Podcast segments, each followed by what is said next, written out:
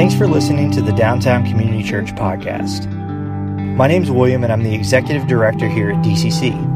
DCC is located in downtown Tallahassee, and our heart is to reach the city through loving God, making disciples, and being great neighbors. We recently launched a new building campaign called Building Opportunities.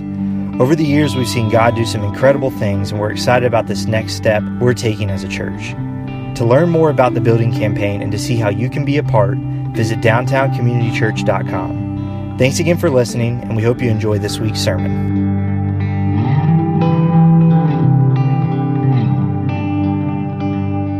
We are in a uh, series uh, about the book of Nehemiah. Uh, if you're not familiar with the book of Nehemiah, that's okay. We're going to get you caught up this morning. Um, Nehemiah is a book that's in the Old Testament. Nehemiah honestly isn't talked about a ton. In fact, nobody in the New Testament refers to Nehemiah. But the book of Nehemiah is essentially about a guy who builds a wall. A guy who builds a wall. And I know everyone's thinking, man, that's just so compelling. You know, man, tell me, you know, and then he, he did what with the next brick? And he did, you know, holy cow, you know, how do we dig ditches? How do we build walls? I'm so glad I showed up on Sunday. The reason that we decided to spend almost the entire summer going through the book of Nehemiah is real simple. It's because what Nehemiah did um, was build a wall which wasn't inherently spiritual. There's nothing sp- super spiritual about, you know, putting another, you know, rock on another stone, on another pebble, or, you know, however they, they, they put the wall together. There's nothing specifically spiritual about that except for the fact that it had incredibly spiritual implications. And the importance behind that, or where most of us enter the story and this whole idea, is that for our lives, very few are called to go to expressly spiritual um, things to do with our life. Very few of us are called to actually go be missionaries, though some of us are. Very few of us are called to go be pastors, though some of us are. Very few of us are called to go be, you know, whatever it is, you know, a Christian counselor or a Christian therapist. Very few of us are called, you know, to be in one specific type of ministry for our entire life. The majority of us, and nothing you know, against the fact that, that perhaps you are, but the majority of us are called into what I would say is the real world. Most of us are called into things that people would look from the outside in and say, there is nothing expressly spiritual about what you're doing. Most of us are called to be teachers, are called to be doctors, are called to be bankers, are called to you know, work with insurance agencies. Many of us are called to families. Many of us are called to be therapists. Many of us are called out, which will, you know, the church would you know, title the secular world, which I just call the real world. That is to say that most of us, when you look at the future of your life, does not have an expressly spiritual connotation to it, which means that someone who is a Christian or isn't a Christian could both do. But what happened with Nehemiah is his calling fulfilled, his burden fulfilled to build this wall around Jerusalem had, again, incredibly spiritual connotations and implications for the people of God. And here's why that's important. Because what we don't believe is that God sent his one and only Son, Jesus, into the world to die for us so that we could live mediocre lives.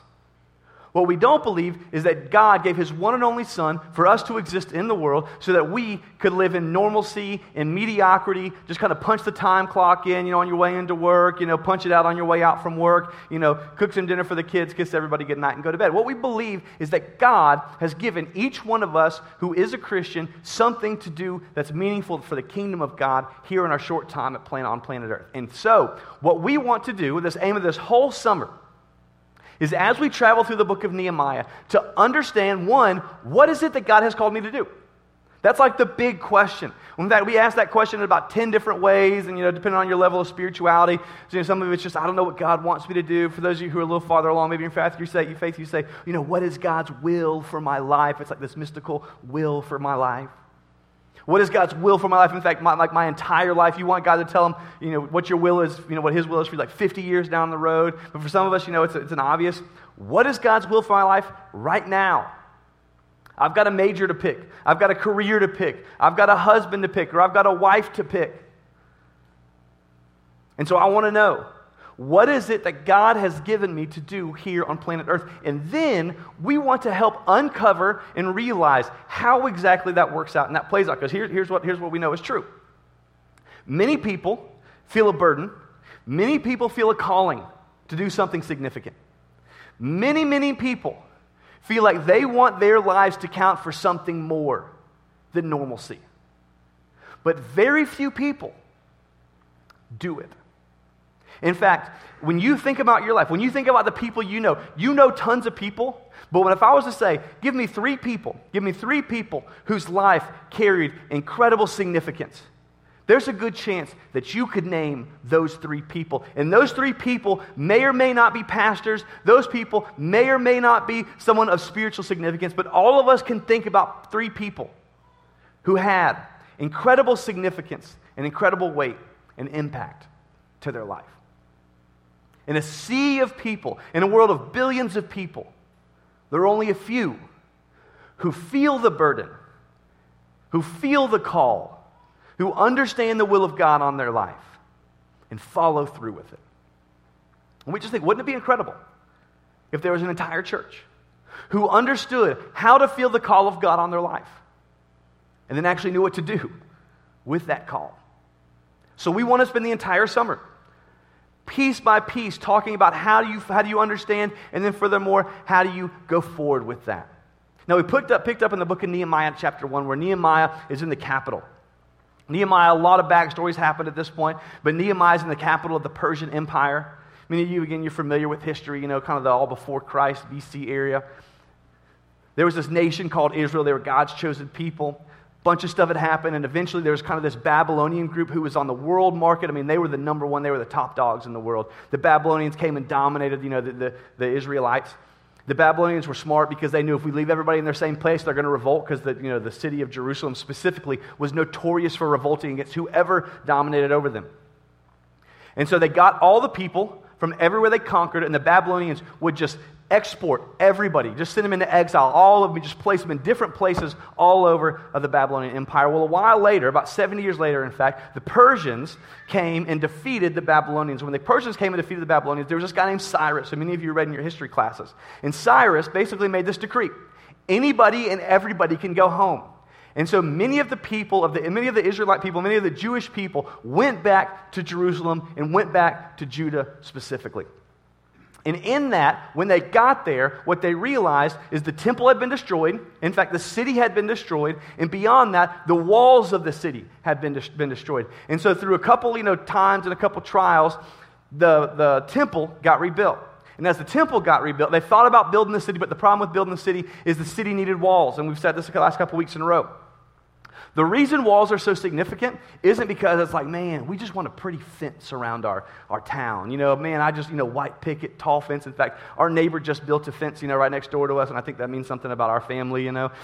We're, we're trying to figure that out. But it's not they just wanted this cool fence. That was their first line of defense. If you were a city without walls, then you were just open to anything and everything. Again, this is like the equivalent of you getting all your most valuable belongings, going and getting the nicest car you can possibly afford. I mean, you know, just you know, spending and spending and spending, get this you know incredible car, and then going and park it in the worst neighborhood in town. Put all your stuff there, leave the windows down, and say, "I'll see you in two months." It's like, well, good luck, you know. You might not have your iPad at the end of two months. You might not have the cash you left on your seat at the end of two months. It just didn't make sense to build a city without a wall. And so, about 90 years after Cyrus says, You can all go home, Nehemiah gets word that the city still has no walls. And Nehemiah's heart is broken. In fact, Nehemiah spends the next four months to what we're about to pick up to praying and fasting and praying and fasting and praying and fasting and praying and fasting and day after day after day after day after day praying and fasting and praying and fasting. And here's the significance of that. For most of us, God calls us like God called Nehemiah. When God said, Nehemiah, I want you to go build a wall, uh, most times when we read the Bible, you know, it's like you have this calling that somebody hears from God, and it's like this angel came down, and God spoke audibly, and the seas parted, and everybody said, I'm not worthy, you know? that hasn't happened to me yet. And oftentimes we read the Bible, it's this super spiritual, revelatory moment. But in Nehemiah, God calls him through a broken heart. God breaks his heart for the thing that he's called to do. And for most of us, the reality is God doesn't call us by sending an angel down.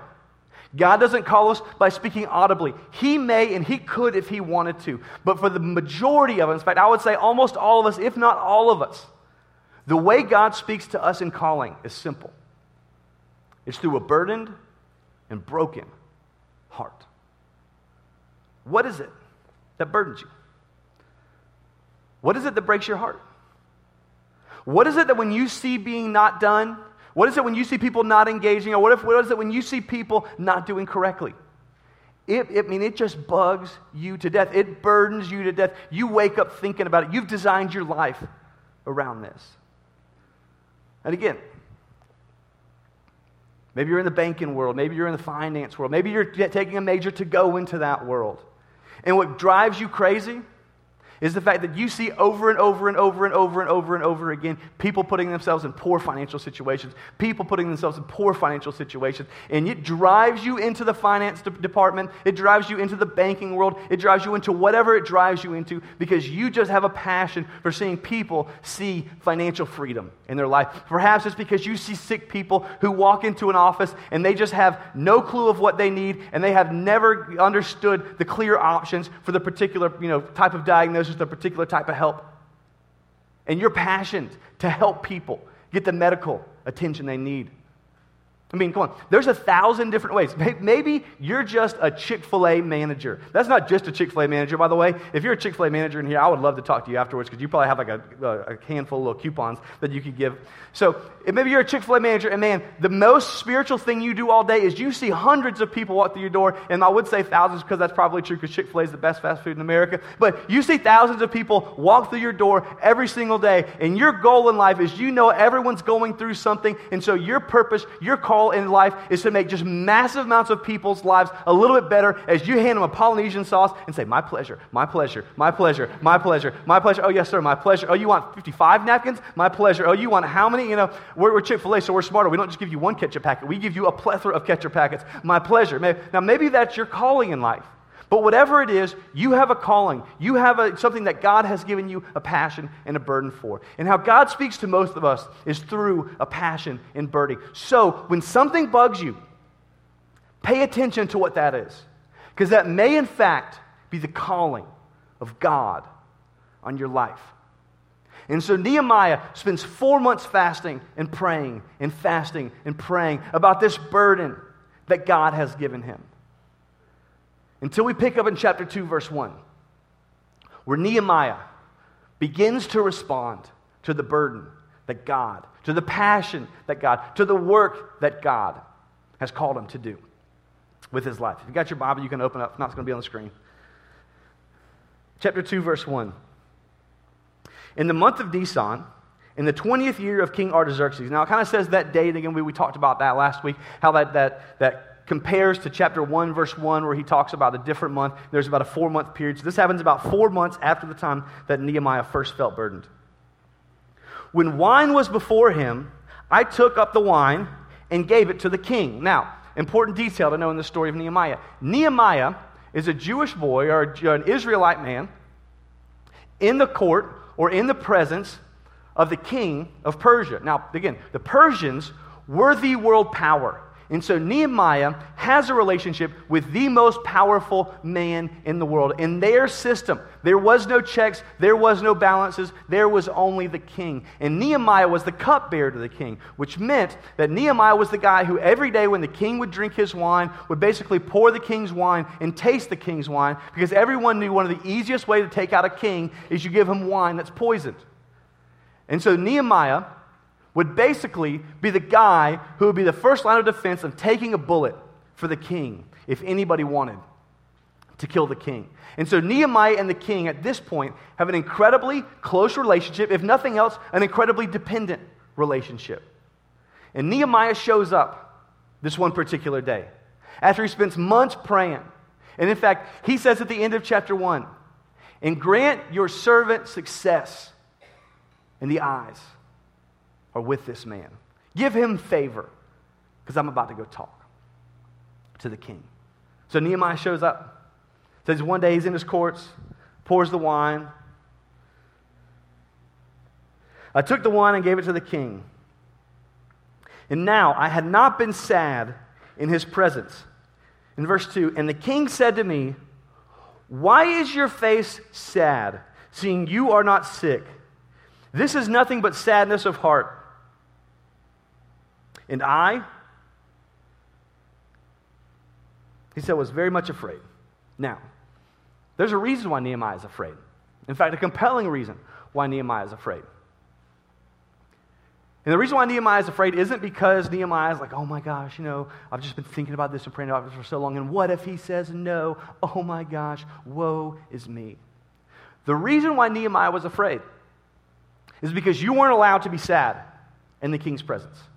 You weren't allowed to have any kind of real emotion of negativity. You weren't allowed to mourn in the king's presence. If something big had just happened to you, you weren't allowed to be any kind of negative, you know, emotion, impact, thought process in the king's presence. In fact, if you were to go over the book of Esther, in fact, Esther is kind of contemporaries with Nehemiah. If you read through Esther, Esther is about as a, as a book after Nehemiah, but it kind of precedes Nehemiah. And there's this guy named Mordecai, who a bunch of stuff happened in the book of Esther. But Mordecai eventually finds out that all of the people of the Israelites, the king, the Persian king at this point, wants to kill.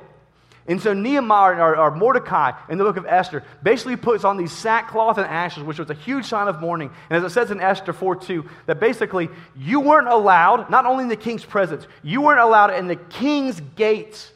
You weren't even allowed past the White House fence if you were mourning. And here Nehemiah is, face to face with the king. And the king can tell something's wrong. Now, kind of, you know, read between the lines and understand the context of this. I want you to imagine the guy who's responsible for keeping you alive is sad. I want you to imagine the guy who just poured you some, some wine and handed you the wine is sad. The natural thought would be, is he going to kill me? Because there's this guy who knows he's not allowed to be sad. There's this guy who just handed me wine. And everyone, you know, there's, there's plenty of people, there's plenty of enemies that every king had. And so, part of what you know, a lot of scholars, a lot of people will look into and say the reason why the king was so attentive to Nehemiah is because the king was so incredibly dependent on Nehemiah. And you didn't want the guy who was dependent on your life having something wrong with him because it's like, hey, before I drink this wine, you're acting like a weirdo today, bud. What's going on? So, so the, the king stops and says, What's going on? This is nothing but sadness of heart. He was afraid. And I said to the king, Let the king live forever. In other words, king, let me just tell you. Number one, we're good, right? We're boys. So, you know, I like you a lot. I'm not trying to kill you. You know how this is. Like, your boss calls you in the office and wants to have a conversation. And you're like, first off, before we get into the fact that I was late, you know, 35th time in a row, you know, I just want you to know you're the best boss in the world. You know, you should be the boss of everybody. You know, let the king live forever. Now, again, we read the Bible. The funny part about the Bible is the Bible is honest and real. This is how we react when we're confronted with someone who's way more powerful than us and can hand on lots of consequences with us. We, you know, first sentence, hey, let me just suck up for a little bit which, oh, by the way, isn't an unspiritual move. You should probably do that. In fact, go to your boss someone and say, Boss, you're just the best boss ever. I don't want anything, you're just the best boss ever. Just a little work tip. Anyways, I said to the king, Let the king live forever. And why should my face not be sad when the city, the place of my father's graves, lies in ruins and its gates have been destroyed by fire? Now, here's the principle that we're going to understand this morning. At some point, at some point, your burden will require boldness. At some point, your burden will require boldness. At some point, the call of God on your life will require boldness. At some point, it's going to have to go from a thought, it's going to have to go from a burden it's going to have to go from something that you feel like should be done and you feel like ought to be done. It's going to have to go from something that you've prayed about and you've prayed about and you've prayed about and you've fasted about and you've fasted about and you've fasted about. At some point, this burden will require boldness. And the problem for many of us, as it relates to doing the work that God has called us to do, if I can just be honest, is that very few of us ever get started because very few of us ever have the boldness that it takes to take the first step. Nehemiah had prayed. Nehemiah had spent months of praying.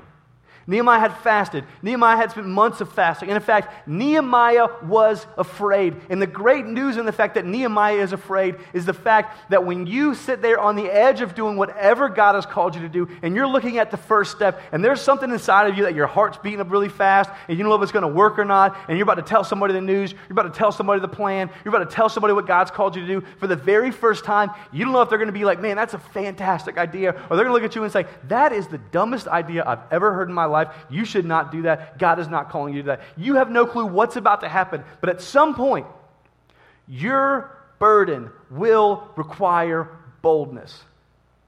In your season of prayer, in your season of fasting, will begin to develop the passion and the burden inside of you to take that first step of boldness. In light of your fears, and frankly, in light of your insecurities.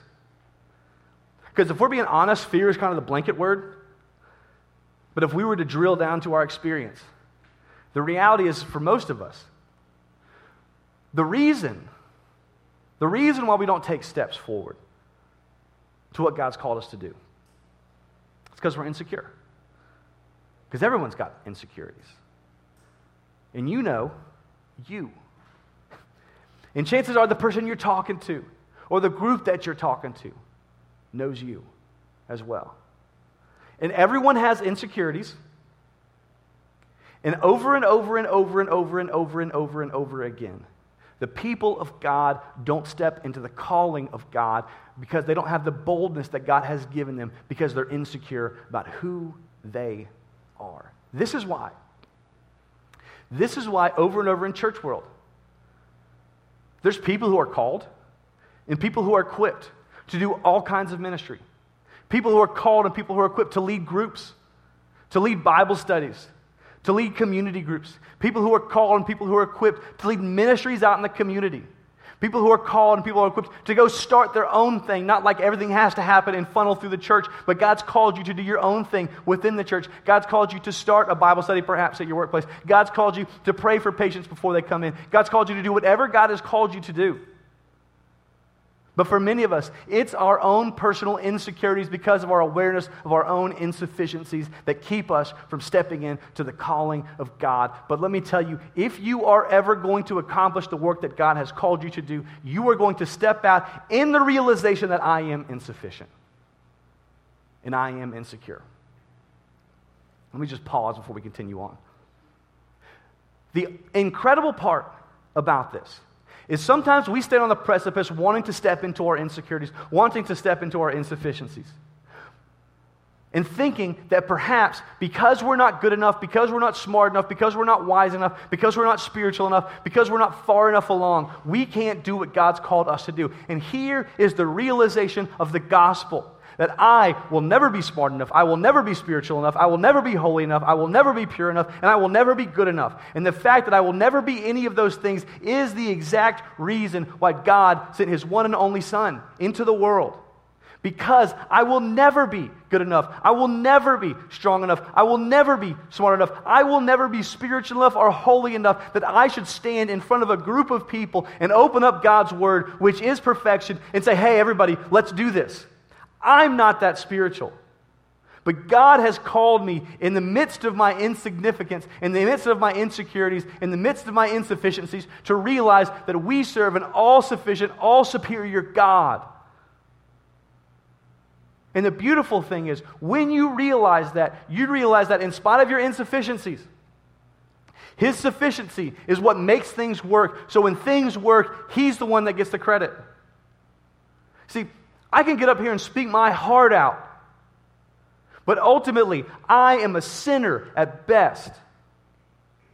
The fact that anybody grows here, the fact that anybody comes to Jesus here, the fact that anybody comes to the point, I mean, come on, the fact that anybody in their right mind would look at a document thousands of years old to a Savior thousands of years old and say, I'm going to place my entire hope and trust for the salvation of my soul in a guy who died thousands of years ago is an incredible miracle that, let me tell you, I'm persuasive. I can talk you into buying sausage. By the way, I run a meat company, so that's, I might realize halfway into that sentence that might be a little bit weird. But in the meat company, I can talk you into carrying a new product. I can carry you, carry you, man. We're working on this new jalapeno cheddar sausage. It's the best thing since sliced bread. In fact, it's better than sliced bread. I mean, I can talk you into carrying a new product on your shelf. I cannot talk you into placing your faith, hope, and trust in a guy who died thousands of years ago. I am insufficient for the task. But God has called me to lean into a God who is sufficient. In fact, Nehemiah takes another step in boldness.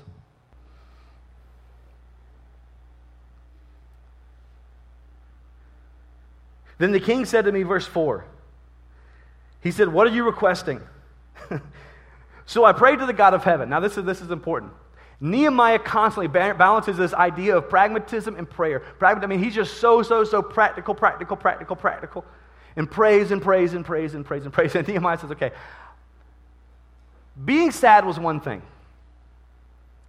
But now the king wants to know what I do. And he hasn't even said, Oh my gosh, Nehemiah, you're right. How could that happen? Nehemiah, we ought to do something about it. Nehemiah sad and says, How can I not be sad? And the king says, So what do you want from me? So why are you sad in my presence, essentially? So he prays. And I said to the king, If it pleases the king, and if your servant has found favor in your sight, that you send me to Judah to the city of my father's grave, that I may rebuild it. And the king said to me, with the queen sitting beside him, How long will you be gone, and will you return? So it pleased the king to send me when I had given him a time. And I said to the king, If it pleases the king, let the letter be given to me, to the governors of the province beyond the river, that they may let me pass through until I come to Judah. And a letter to Asaph, the keeper of the king's forest, that he may give me timber to make him beams for the gates of the fortress of the temple and for the wall of the city, and for the house that I shall occupy. Now, this might not seem like a, a huge ask to us because, again, we're kind of reading this, trying to understand the context and the culture. But if I could help you to understand how big of a question, I mean, how much uh, humility and boldness that this took from Nehemiah. Nehemiah is asking a king, King, I not only want you to give me a year off, I want you to pay for the entire thing. And I want you to give me a letter so that anybody who comes up against me, I can show them my letter to the king, and I can just basically do whatever I want with the king's authority. Now, in their culture, what they knew, what the people who were originally reading this book knew, was that Nehemiah, in fact, the city of Jerusalem, was notorious for rebelling against the king, rebelling against the king, rebelling against the king. In fact, before, after Cyrus made this decree, everybody can go back. A bunch of the neighbors to one of the king, a couple kings later, wrote a letter to the king and basically said, King, you know that Jerusalem is notorious for rebelling. And if I were you, king, then I would tell them to stop working. King goes and looks up and says, You know what? They're right. These people are incredibly rebellious. Everybody stop the work.